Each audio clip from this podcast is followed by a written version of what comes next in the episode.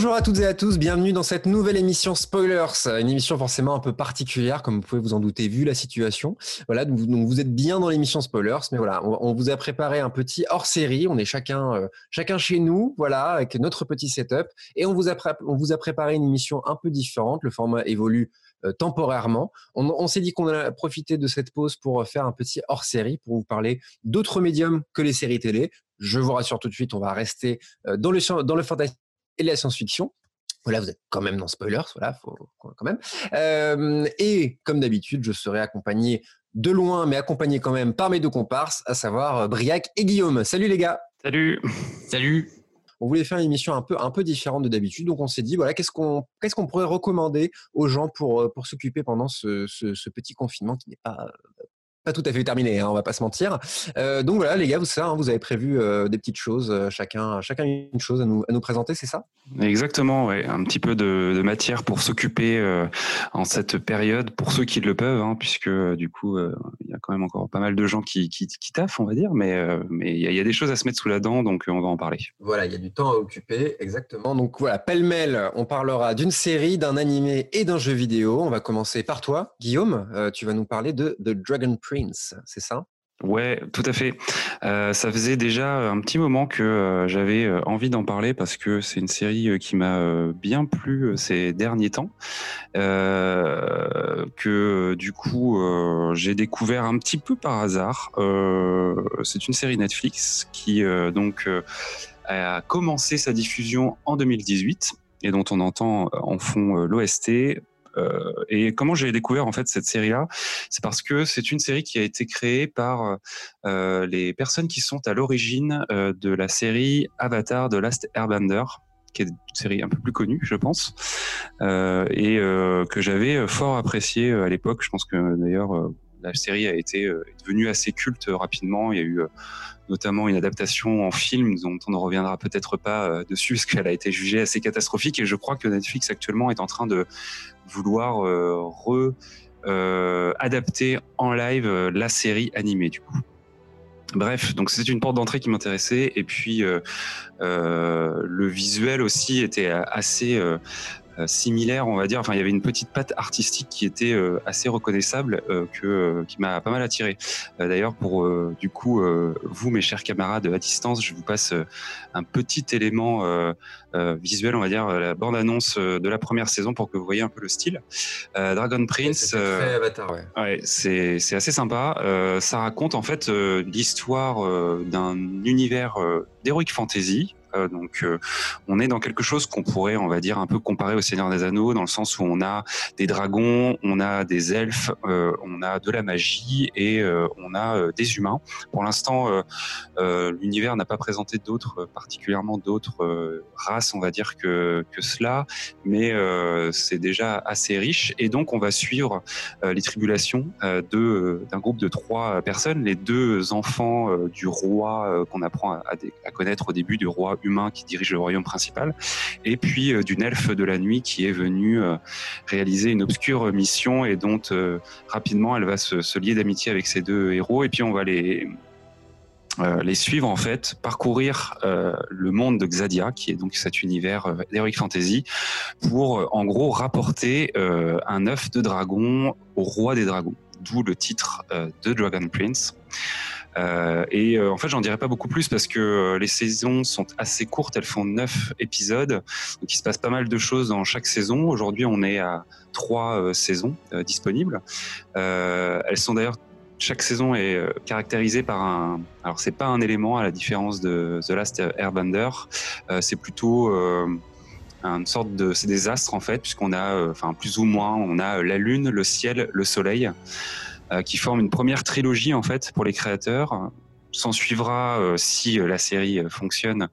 et a priori, les audiences entre guillemets Netflix sont pas incroyables, donc la séance, la série est un petit peu en, en. Mais si elle fonctionne, ça sera suivi par une autre trilogie de trois saisons, puis ensuite une conclusion en deux parties sous forme de deux saisons. Euh, et donc du coup, euh, dans ces trois euh, saisons-là, on suit comme ça la découverte de ce monde qui est vraiment riche. Le design est assez sympa et je trouve qu'il y a une vraie une vraie euh, passion pour le matériel de l'heroic fantasy et je trouve qu'il le réinvente pas mal en fait par rapport à d'autres choses que l'on peut voir à droite à gauche où euh, le Seigneur des Anneaux a un peu marqué son, son empreinte sur ces productions là et on n'en sort pas beaucoup quoi. Là je trouve que ils reprennent un peu les poncifs et en même temps il réinvente euh, pas mal les choses, euh, ne serait-ce qu'à travers les designs. Ou euh, moi, je suis toujours un petit peu frustré, je sais pas vous quoi, mais dans ce genre de production, notamment les productions live, où la magie, elle est souvent assez peu représentée, assez mal représentée, pas très ambitieuse, on va dire souvent par manque de moyens, j'imagine. Et là, vraiment, il développe tout un tas de trucs super cool dans les effets, les sorts, les créatures magiques, les, le rapport avec les éléments, etc. C'est très sympa. Et le gros point positif aussi, le second point positif aussi que je note sur la série, euh, qui en fait une série assez moderne, c'est euh, des personnages euh, féminins qui sont particulièrement bien travaillés, assez présents dans la série et, qui du coup, je trouve, lui donne un cachet très moderne malgré le fait qu'on est dans un univers un peu médiéval. et je note, enfin, je retiens notamment du coup le personnage euh, qui est euh, personnage de, du général de la garde euh, du royaume humain, qui est donc une femme et qui a la caractéristique d'être muette et donc qui s'exprime dans la série par le langage des signes quoi et je trouve ça assez ambitieux dans une série animée de faire parler un personnage comme ça et en plus de placer ce personnage on va dire dans un rôle de pouvoir ce qui du coup est un exemple assez cool pour euh, bah, tout un tas de gens qui n'ont pas spécialement de représentativité euh, dans, euh, dans les séries aujourd'hui. quoi. Donc voilà, The Dragon Prince, dispo trois saisons aujourd'hui sur Netflix. C'est une série qui est en plus assez familiale. Donc pour les gens qui ont des enfants avec eux pendant ce confinement, je pense qu'ils peuvent regarder la série sans trop de crainte, même si ça brasse des thèmes qui sont assez assez lourd ou assez réaliste. On parle de deuil, on parle d'acceptation de soi, on parle de grandir, on parle de responsabilité, tout ça. Mais justement, je pense qu'elle est tout à fait adaptée pour un public euh, jeune, on va dire euh, quand même pré, peut-être préadolescent, quoi. Euh, et moi, j'ai passé un excellent moment pour toutes ces raisons-là devant cette série, donc je la recommande chaudement. C'est quel format chaque épisode C'est quelle durée? Euh, c'est, je vais te dire ça tout de suite, si je peux rapidement réussir à trouver l'information. Euh, c'est euh, du coup des épisodes assez courts de 25 à 27 minutes. On est vraiment sur des petits formats, donc c'est vraiment, ça se mange très facilement, quoi.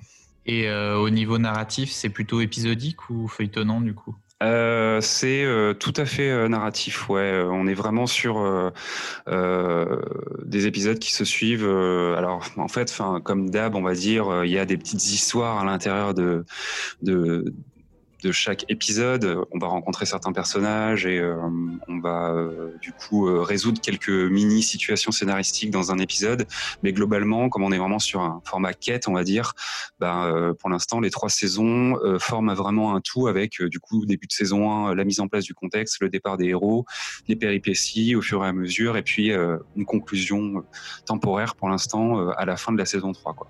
Donc ouais, ouais c'est du feuilletonnant pur jus. Euh, c'est marrant qu'ils aient euh, prévu direct euh, plusieurs, une narration sur plusieurs, sur une trilogie, puis une deuxième, puis la conclusion. À ce que tu expliquais là sur le, les deux épisodes de conclusion, c'est marrant qu'ils aient déjà tout prévu dès maintenant, quoi, parce que c'est ouais. c'est quand même très très très tôt pour prévoir tout ça. Donc mais c'est plutôt positif. Ça montre qu'ils savent où ils vont, quoi. Donc ce qui est un peu parfois le problème Ouais, euh, ils avaient, enfin juste pour là-dessus, mais ils avaient, euh, je pense, l'expérience d'Avatar où ils avaient déjà fait pas mal de saisons, donc je pense qu'ils avaient euh, une ambition narrative. Qui était très long, Avatar, hein, de mémoire. c'était, c'était, c'était assez long, donc. Je crois qu'il y avait genre une vingtaine d'épisodes par saison, ouais, donc c'était assez long. Ouais. tu allais dire quelque chose avant, avant que je ne te coupe la parole? Ouais, je me demandais juste, justement, moi j'ai pas vu Avatar personnellement. Est-ce que tu me conseillerais plutôt de regarder Avatar ou alors de euh, commencer par euh, Dragon Prince euh, c'est une bonne question. alors, je, pense que si t'as pas regardé Avatar, regarde Avatar d'abord. Pas tant que du coup, ça te permettra d'avoir des clés pour Dragon Prince parce que c'est vraiment deux choses différentes, mais parce que ben, Avatar est un peu euh, Enfin, il y a, y a, un truc où euh, là, on sent qu'avec Dragon Prince, en fait, ils ont vraiment tous leurs thèmes de prédilection. les gens qui ont créé ça, mais ils les condensent à fond, quoi, parce qu'ils ont peu d'épisodes, donc ça va mm. quand même assez vite, et ils les traitent un peu en surface. Là où Avatar avait vraiment prenait vraiment le temps de poser ses personnages, de traiter. Alors peut-être que parfois c'était un petit peu long, mais dans mon souvenir, ça passait vraiment très bien et, et l'univers était vraiment là pour le coup très original je trouvais euh, dans Avatar euh, puisqu'on avait sous ce truc en rapport avec euh, les éléments. Donc chaque élément avait un peu son peuple avait ses propres cultures et on découvrait ça au fur et à mesure de la série. Donc donc, euh, à la limite, effectivement, si tu as un peu envie de te faire l'univers de ces créateurs-là, euh, commence par Avatar euh, The Last Airbender, continue ensuite par The Legend of Korra, qui était la suite du coup de l'histoire, parce que je crois qu'elle n'a pas été faite par les mêmes personnes, et qui est tout aussi bien, et qui a de vrais liens avec The Last Airbender. Et effectivement, là, tu seras déjà pas mal, je pense. Ok. T'as quelques heures devant toi, quoi. L'esthétique, là, tu nous as mis la, bande-annonce. Euh, l'esthétique me fait penser à Dofus, moi. C'est marrant, je sais pas. Il y a comment que ça, ça évoque Ce style très dessin, euh, très. Euh, presque. Ah ouais, c'est vrai que je l'ai pas, je l'ai pas précisé. C'est une série là où The Last Airbender est une série 2D, on va dire, donc plutôt vraiment dessin animé. The Dragon Prince, c'est une série du coup en 3D, mais qui a un rendu, ce qu'on appelle du coup plutôt cel shading, c'est-à-dire qu'on va essayer de plaquer du coup des, un effet 2D, un effet dessiné sur euh, des modèles 3D. Quoi. Alors la série s'améliore d'ailleurs graphiquement au fur et à mesure. Je trouve que la saison 1 est un peu bizarre en termes d'animation notamment. Il y a un côté très saccadé euh, dans le rendu des personnages. Euh, ça a été une critique qui a été faite et ils l'ont amélioré clairement en saison 2. Enfin, ça a été même dit par...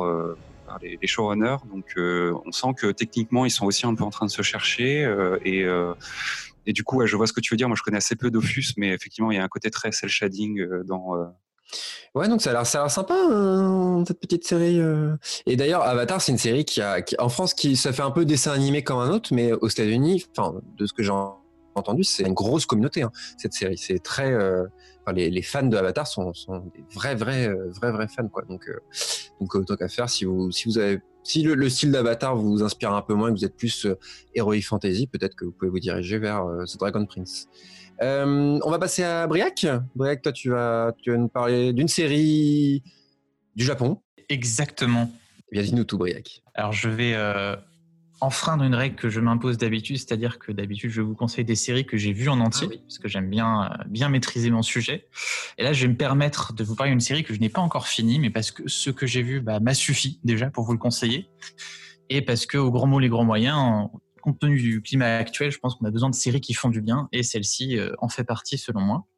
Donc je vais vous parler de JoJo's Bizarre Adventure, euh, Jojo no Kimio na Boken, euh, son titre original, pardon pour mon accent, euh, qui est au départ un manga de Hirohiko Araki, qui dure depuis longtemps, puisqu'il a commencé à être publié en 1987 et qui n'est toujours pas fini.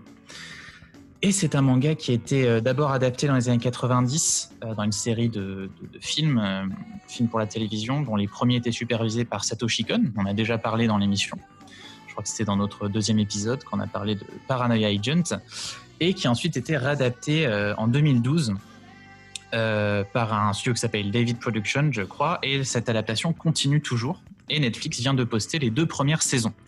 Euh, mais en fait, c'est presque trois saisons parce que la première saison est constituée de deux parties. Et en fait, Jojo, c'est un manga en plusieurs parties. Là, il y en a huit actuellement. Et chaque partie va suivre euh, l'histoire d'un nouveau personnage. Et c'est toujours les héritiers d'une même famille, euh, la famille Joestar, qui ont tous comme prénom un prénom en Joe. Alors Joseph, Jotaro, Jonathan. Et c'est pour ça qu'on les appelle tous euh, Jojo, d'où le titre de la série. La première partie, par exemple, raconte l'histoire du jeune Jonathan vers la fin du 19e siècle, dont le père doit adopter un jeune garçon pour rembourser une dette. Ce jeune garçon s'appelle Dio. Sauf que Dio s'avère être un génie du mal, un psychopathe total, et il cherche à s'accaparer l'héritage de Jojo et assassiner son père. Et quand il n'y parvient pas, il a recours à un masque ancestral qui va le transformer en vampire. Et euh, Jonathan et Dio vont devenir des ennemis jurés. Et la première partie, ça va raconter leurs affrontements. Si au départ, on est un peu dans une série euh, qui semble être euh, une série d'horreur, ça devient bien plus, bien plus dingue que ça très rapidement. Alors, faut savoir que hum, Jojo, c'est un manga qui était shonen au départ, donc pour enfants, pour ados et qui est devenu ensuite seinen pour ados et jeunes adultes. Et comme beaucoup de shonen, ça repose sur des, euh, des combats et il y a des règles un peu particulières parce que dans chaque saison, les héros vont avoir recours à, des techniques, à des forces un peu étranges. Par exemple, dans les deux premières, ils ont un truc qui s'appelle l'onde qui euh, leur permet d'utiliser leur énergie vitale à, travers le contrôle de leur respiration. Faire des choses complètement folles avec ça. Et à partir de la troisième, on se concentre sur un truc qui s'appelle les stands. C'est des sortes de, d'esprits qui viennent représenter la psyché de leurs utilisateurs. Donc en fait, ils s'affrontent à coups d'esprit. Et ça donne des trucs encore pires des scènes de combat complètement dantesques dans l'anime en tout cas, et qui montent euh, en puissance de manière permanente. Et c'est vraiment ça, Jojo, c'est quelque chose de complètement fou. C'est une série dans laquelle bah, les potards sont tournés à fond, tout le temps, tout le temps, tout le temps, tout le temps. Euh, et c'est tellement épique que ça, ça en devient complètement con. Mais comme ça va encore plus loin, ça redevient cool. Euh, tous les personnages sont toujours euh, hyper excités, ça hurle de partout, c'est assez violent, mais c'est une violence assez jouissive. Et surtout, on sent bien que l'équipe qui est derrière est consciente de ce qu'elle fait. C'est-à-dire que c'est pas du, euh, comment on dit, so bad it's good. c'est too much, mais c'est bien, et c'est même bien parce que c'est too much en fait. C'est le, faut avoir le goût de l'excès pour apprécier Jojo. C'est le, en fait, c'est un peu le, le, plus animé des animés. Moi, j'ai envie de comparer ça avec Pacific Rim de Del Toro, qui est un film que j'aime beaucoup mais qui euh, est difficile à apprécier si on n'aime pas de base, par exemple, les kaiju Ega ou euh, les récits de mecha comme Evangelion. C'est-à-dire qu'il faut aimer ça, avoir ces codes-là pour vraiment complètement rentrer dans ce que fait Del Toro dans Pacific Rim. Là, c'est un peu pareil. Si on n'a pas le goût de l'animation japonaise, et moi je suis pas un expert, hein, mais j'ai un petit peu ce goût-là, on va passer à côté un peu de ce que fait Jojo et de la manière dont il va pousser le genre dans ses retranchements. Par contre, ça peut être intéressant pour les amateurs de bizarrerie, parce qu'il faut savoir que c'est une série qui a son lot de moments complètement bizarres, très très what the fuckesque. Euh, pardon.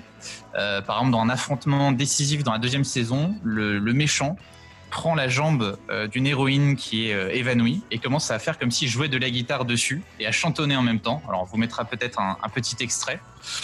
Et donc, la, la série s'arrête juste pour ces 10 secondes complètement bizarres et ça reprend après comme si de rien n'était. Et il y a des tonnes de scènes comme ça complètement bizarres dans Jojo. Ce qui fait que la série est devenue un réservoir à même. Euh, par exemple, si vous ferez attention peut-être la prochaine fois que vous voyez une vidéo bizarre sur Facebook ou YouTube, je suis presque sûr que vous trouverez dans les commentaires quelqu'un qui demandera Is this a JoJo reference? Qui est devenu un mème euh, souvent utilisé sur la série. Et euh, même un, autre qui est donc lié à son générique parce que donc on l'entend depuis tout à l'heure. La série utilise un morceau de Yes, Roundabouts, dans son générique de fin. Donc, il arrive toujours à, on commence avec ce petit morceau de la guitare juste avant que le, générique se lance. on a un gros To Be Continued qui arrive sur l'écran. Et ça aussi, c'est devenu un mème parce que si vous tapez To Be Continued sur YouTube, vous allez tomber. Ah, c'est ça que je, viens d'entendre le son à l'instant. Euh, le tout, tout, tout, tout, tout, c'est ça?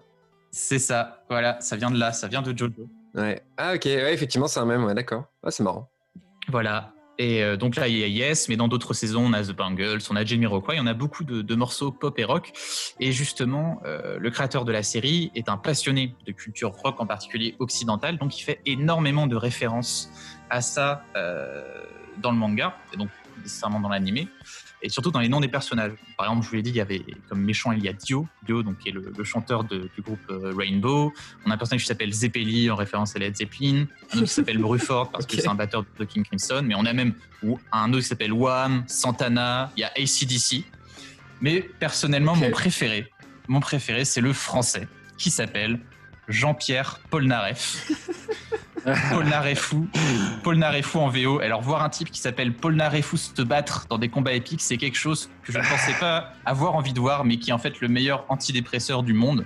Donc pour toutes ces raisons et plus encore, moi je vous recommande Jojo. Euh, en tout cas les deux saisons qu'on peut découvrir actuellement sur Netflix en attendant que la suite soit peut-être un jour postée. Ok, bah écoute, c'est bien, tu nous as bien donné envie en tout cas euh, euh, de, regarder ça. Tu as gardé Paul Naref pour la fin, c'est très fort, c'est très très fort. T'avais entendu parler, Guillaume, de cette série ou pas? Ouais, j'en ai entendu parler. Je me demande si c'est pas euh, un illustre podcast qui s'appelle Cozy Corner qui avait fait euh, une chronique euh, pour un peu expliquer le délire autour de cette série. et mais je n'ai jamais regardé, mais ça me semblait, ça m'a toujours semblé. Alors peut-être juste tout simplement avec le nom quoi, JoJo's Bizarre Adventure déjà en soi ça te, ça te, ça ça t'intrigue et ça te fait te dire que ça va être encore un truc japonais bien bien barré. Euh, mais euh, du coup non, j'ai jamais regardé. Euh, mais il me semble que du coup, tu, tu, je sais pas si tu l'as dit tout à l'heure, Birak, mais il y a, combien de saisons actuellement? C'est une série qui n'est pas terminée, c'est ça hein? C'est ce que tu as dit C'est ça. Alors, il y a, euh, au niveau des parties du manga, il y en a 8, je crois, qu'on est sur la huitième actuellement. Et au niveau des adaptations, ils sont adaptés à la cinquième. Donc, en gros, on est à euh, 4 saisons en tout, je pense. Ah, ou alors 5, et du coup, ils adaptent la sixième, je ne suis pas sûr. Est-ce que c'est dans euh, cette série où du coup euh, le personnage principal, euh, enfin par rapport au fait de à Jojo, c'est le nom d'un personnage, mais du coup il va pas, ça va pas toujours être le même. Il n'y a pas un truc de ce de, cet ordre-là? Oui, c'est ça, c'est ça. C'est un nouveau un nouveau membre de la même famille à chaque fois. Voilà, c'est ça. Donc ça, on suit plusieurs temporalités quoi entre guillemets. Enfin, on évolue dans le temps quoi. C'est ça. C'est ça, avec des, des, références qui restent quand même des personnages qui reviennent d'une histoire à l'autre. Et... fou revient régulièrement, c'est ce que tu entends. Son fils peut-être. Euh, mais euh, ouais non, du coup ça m'intrigue effectivement euh, ce genre de série. Là-dessus, les Japonais sont très très forts et en effet pour mélanger à la fois l'épique, le ridicule, le surprenant, le c'est vraiment un mix de tout ça tout le temps et qui, retombe jamais. En fait, il n'y a jamais un épisode calme ou un épisode normal de JoJo. C'est ça qui est assez fascinant. Ça va toujours plus loin. Et quand tu penses que, que tu t'es habitué à ce qu'il pouvait faire, paf te font une, une grosse claque. Il en fait tomber son micro, c'est dire. Ouais, c'est ça. Il a fait tomber son micro. Euh, le, au niveau du style euh, graphique, euh, parce que du coup là, on, on, avait vu quelques images. Euh, c'est, on va dire un peu, euh, ça ressemble à ce qu'on peut voir chez, par exemple, City Hunter, je dirais, pour que les gens se représentent un peu éventuellement. Ouais. Au, au début, c'est un ce style un peu classique, parce que tout simplement, ils, ils reprennent, même si c'est quand même un, modernisé, le, le style de, de, dessin des, des, années 80, quoi, des premiers tomes du manga. Et plus ça avance, plus c'est stylisé. Euh, plus on part vers autre chose. Qu'aussi, il faut savoir que euh, les personnages sont très musclés dans les premières saisons parce que l'auteur s'inspirait pas mal euh, de, bah, des héros de l'époque, c'est-à-dire Schwarzenegger, Stallone, tout ça. Et ensuite, il est parti vers des, personnages peut-être plus fins, euh, un, peu différents, puisque justement la mode était passée. Donc il y, a, beaucoup de styles différents dans Jojo, ne serait-ce qu'esthétiquement. Très bien, bah, merci Briac pour cette recommandation. On peut la trouver sur quel euh, support? Tu l'as dit? Sur, sur, Netflix. Netflix, ok, bah, c'est très très Netflix, hein, euh, ce petit hors-série.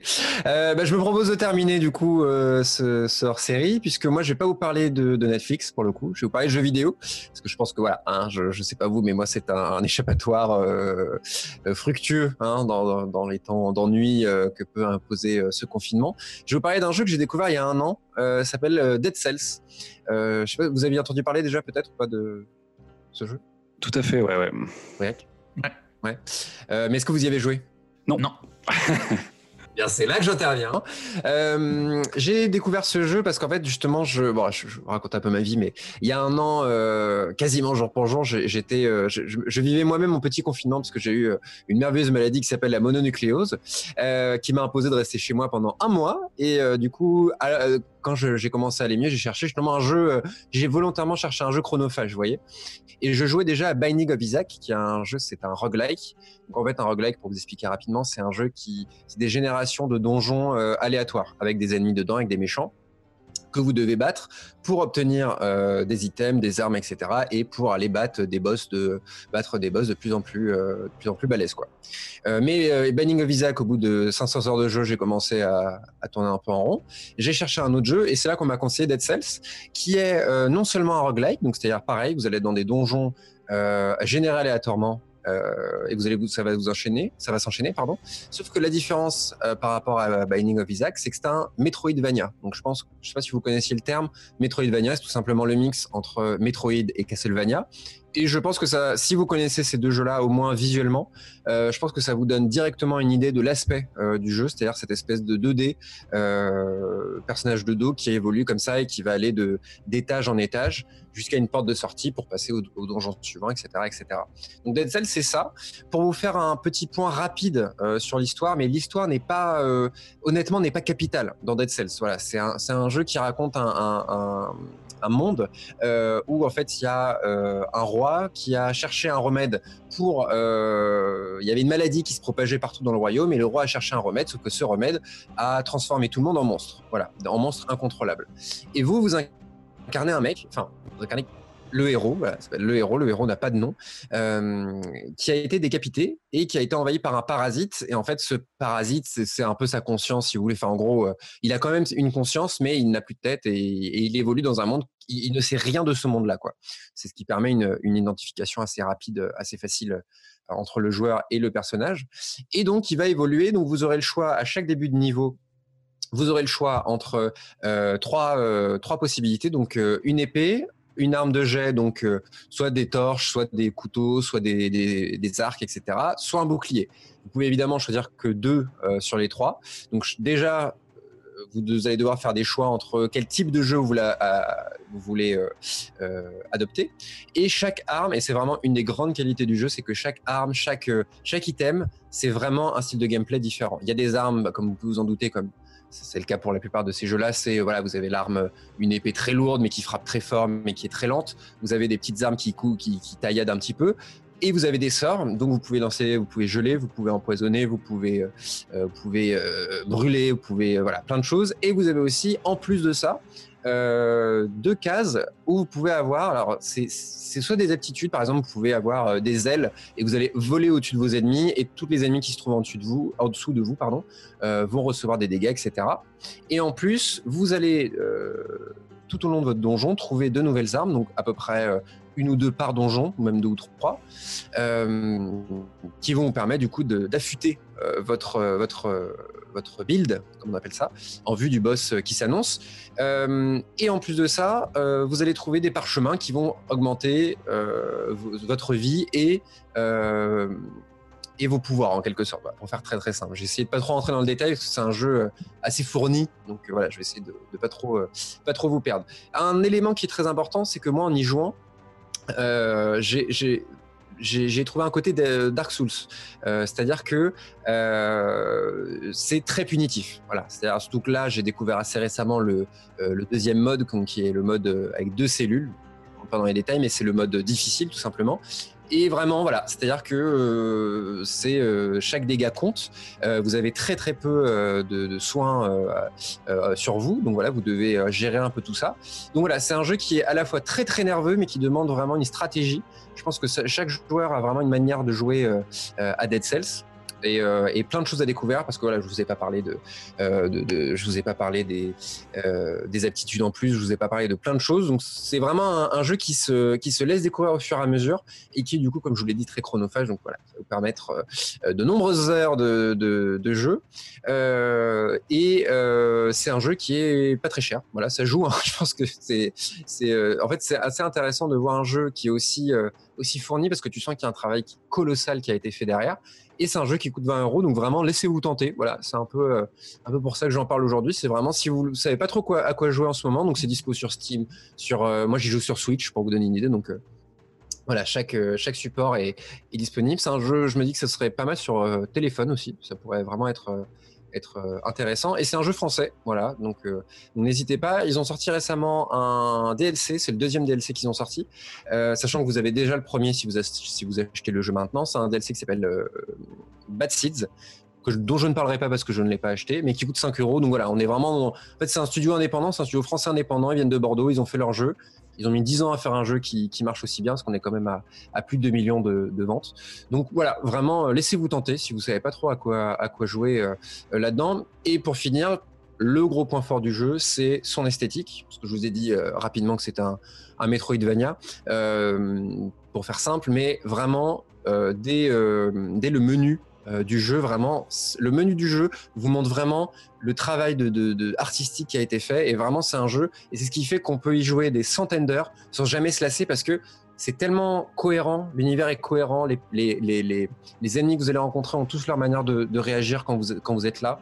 Et, et vraiment, c'est le jeu euh, à la fois très chronophage et en même temps, tout a été pensé pour que vous ne vous ennuyiez pas. Donc, euh, vous allez rager, je peux vous dire que quand vous avez un build de, une heure de jeu et que vous vous faites euh, poutrer par euh, par un boss, euh, par le jardinier, parce que c'est il y a aussi un gros second degré dans dans ce jeu qui me fait beaucoup rire. Par exemple, vous pouvez choisir dans les menus euh, vous trouvez des items qui vous donnent de la vie. Vous pouvez choisir donc soit vous choisissez des trucs dégueux, genre des membres, soit vous choisissez des viennoiseries.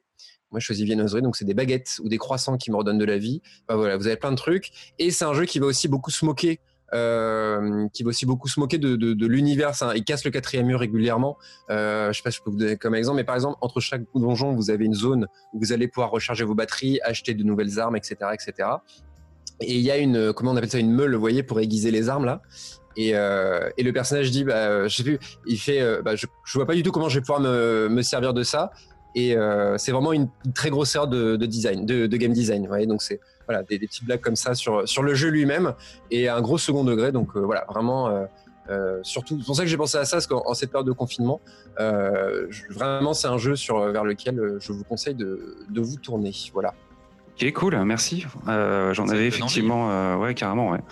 Euh, j'en avais déjà effectivement entendu parler. À souligner d'ailleurs que le jeu a été introduit par des scènes des trailers animés euh, qui sont euh, animés par euh, une boîte de prod qui s'appelle Bobby Prod et derrière qui derrière lequel on retrouve notamment Balak. Balak qui du coup ah si on, tire un peu le fil de tout ça et s'est retrouvé aussi derrière Last Man autre univers qui a été décliné en, série animée. Donc quelque part tout ça se, se, rejoint un petit peu dans notre dans la thématique. Mais moi ce que je ce que je ce qui donne vachement envie quand tu vois les images du jeu c'est que le jeu a l'air d'être vachement euh, euh, récompense, a l'air de vachement bien récompenser en fait euh, tes actions. Il y a l'air d'avoir pas mal de petites choses qui pop à l'écran, de petites pièces, de petits éléments précieux qui que tu peux ramasser. Est-ce que c'est quand tu dis que le jeu est agréable à utiliser, et assez addictif, est-ce que ça passe aussi par là, quoi. C'est-à-dire que tu es récompensé pour ce que tu fais. Bah, vraiment, ouais, ça,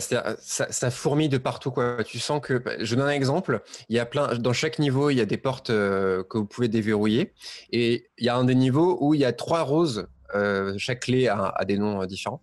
trois clés roses à trouver. et les roses, la, fleur évidemment. Et j'y joue depuis de nombreuses heures maintenant, mais je ne trouvais pas la troisième fleur. Et ben vous, avez, euh, les, gars, vous avez devant vous un gameplay. Et ben dites-vous que la fleur, la troisième qu'il fallait trouver en fait depuis le début, est cachée dans le fond, dans le dernier plan que vous voyez. Voilà. Donc vous devrez faire tout le niveau euh, pour trouver une petite rose qui est plantée dans le sol et euh, lui donner des, coups de latte pour la faire jaillir. Donc voilà, c'est vraiment, on sent que c'est aussi un jeu qui, enfin, on, veut que les, les, comment dire, les développeurs ont voulu qu'on découvre le jeu en même temps que le personnage et qu'on voit toutes les couches, vous voyez ce que je veux dire? Toutes les couches de découverte, en fait. Soit vous pouvez le prendre comme un jeu bourrin, vous allez prendre votre arme en début et vous allez aller euh, tenter d'aller le plus loin possible. Il y a d'ailleurs un mode euh, où c'est vraiment juste ça le but du jeu, vous avez plein d'ennemis et vous passez, et c'est un seul donjon, un énorme donjon en gros, si vous voulez. Vous avez un temps donné, c'est vous allez devoir euh, tuer le plus d'ennemis en un minimum de temps. donc voilà, en fait, vraiment, c'est un contenu très riche et tant en termes de game design que de, que de design tout court, en fait. Donc vraiment, vraiment, je vous, je vous le conseille. Quoi invite à l'aventure, en effet, ouais. Voilà pour les petits trocos euh, de, ce, de hors-série. Est-ce qu'il y a d'autres petites choses dont vous souhaitiez euh, parler à nos auditeurs, peut-être Je pense qu'on a fait à peu près le, tour. Euh, on peut éventuellement dire que on garde un œil assez gourmand sur une série qui arrive tout prochainement et qui sera même peut-être déjà disponible au moment où on parlera, qui du coup se nomme Tigidigidik. Je suis en train de rechercher mes notes. Euh, Tales from the Loop. Euh, sur euh, Amazon Prime. les premières critiques ont l'air assez bonnes et donc c'est une série qui est une série d'anticipation dans lequel des personnes, et a priori aussi du coup une série anthologique. D'ailleurs, ça me fait un petit peu penser à, à Paranoia Agent Briac puisque a priori le pitch est que chaque épisode se va présenter un personnage qu'on aura vu un peu en arrière-plan de l'épisode d'avant, quoi. Donc euh, euh, et euh, moi, ce que j'adore, c'est qu'en fait, c'est inspiré de l'esthétique de, de, de, tableaux, on va dire, ou en tout cas de dessins numériques d'un auteur scandinave qui a vraiment toute la le, talent de positionner des éléments un peu futuristes, des robots ou des machines d'agricole du futur dans des environnements très épurés comme ça, très nordiques. Qui, il y a vraiment un truc, quoi. Il y a une poésie et la série reprend ça, quoi. C'est la première fois d'ailleurs que je vois un truc, euh, donc c'est marqué vraiment adapté de l'artbook de, euh, de l'auteur. Et je crois que c'est la première fois que je vois une fiction adaptée d'un artbook, quoi. Donc vraiment une fiction qui parle de dessin, même pas d'une histoire ou de, en des dessins. Donc peut-être une série à suivre dans, dans, Spoilers. On espère que Prime va se mettre à avoir des séries un peu d'envergure, enfin de, qui ont un gros succès. Que c'est Enfin, je sais pas, j'ai pas trop. Je crois que la série qui a le mieux marché doit être euh, American Gods ou non, quelque chose comme ça. Je suis pas sûr qu'ils aient eu vraiment d'énormes séries pour l'instant. Au niveau, euh, au niveau critique, mais on sort du fantastique et de la FCS, c'est euh, Marvelous Mrs. Maisel, qui est une série comique qui a eu pas mal de prix. Euh, Good Omens, non, était dessus, était et sur, et sur toujours d'ailleurs sur Prime, il me semble. oui, tout à fait, ouais. Ouais, c'est ça. Donc euh, voilà, mais jamais il y a. Là, bah, après, par contre, c'est comme eux qui ont les droits de, du Seigneur des Anneaux, donc euh, on ça. verra. je pense la prochaine grosse série qui sont en train de préparer. Ouais. Ce serait très très drôle qu'ils se plantent lamentablement avec un truc pareil, sachant qu'ils ont mis, je sais plus, 500 millions pour avoir les droits, un truc comme ça. Donc ouais, on verra, on verra. Il y, a, encore des séries qui arrivent et Disney Plus, hein, on en a parlé, mais qui a été un peu euh, repoussé euh, en France. Qui arrive incessamment sous peu là, oui. Incessamment sous peu, voilà. Euh, bon bah merci les gars, les, nos auditeurs et auditrices, on a mis à jour un petit peu Instagram, donc je vous invite à aller faire un petit tour. Enfin Guillaume, je rends à César. Guillaume s'est attelé à, à, vous à vous préparer tout ça, donc vous pouvez retrouver des vidéos qu'on a, enfin qui ont été faites sur la première édition unique édition à ce, jour de, notre festival. Enfin, voilà, il y a plein de, plein de petits contenus. Voilà, si vous voulez aller jeter un œil, n'hésitez pas. Et puis également euh, sur notre page Facebook, euh, voilà, vous pourrez retrouver nos épisodes et les anciens, les anciennes émissions sur les sites directement de Canal B. Vous trouverez tous les liens encore une fois sur notre page Facebook. Euh, merci les gars pour cette émission. On essaie de se retrouver pas trop, non pas trop longtemps parce que vous, vous manquiez énormément. Oh, toi aussi, tu nous manques. Je pense vraiment vrai. Bon bref, merci les gars. Bonne, euh, bonne, bon confinement à vous et puis euh, portez-vous bien. Salut. Salut. Salut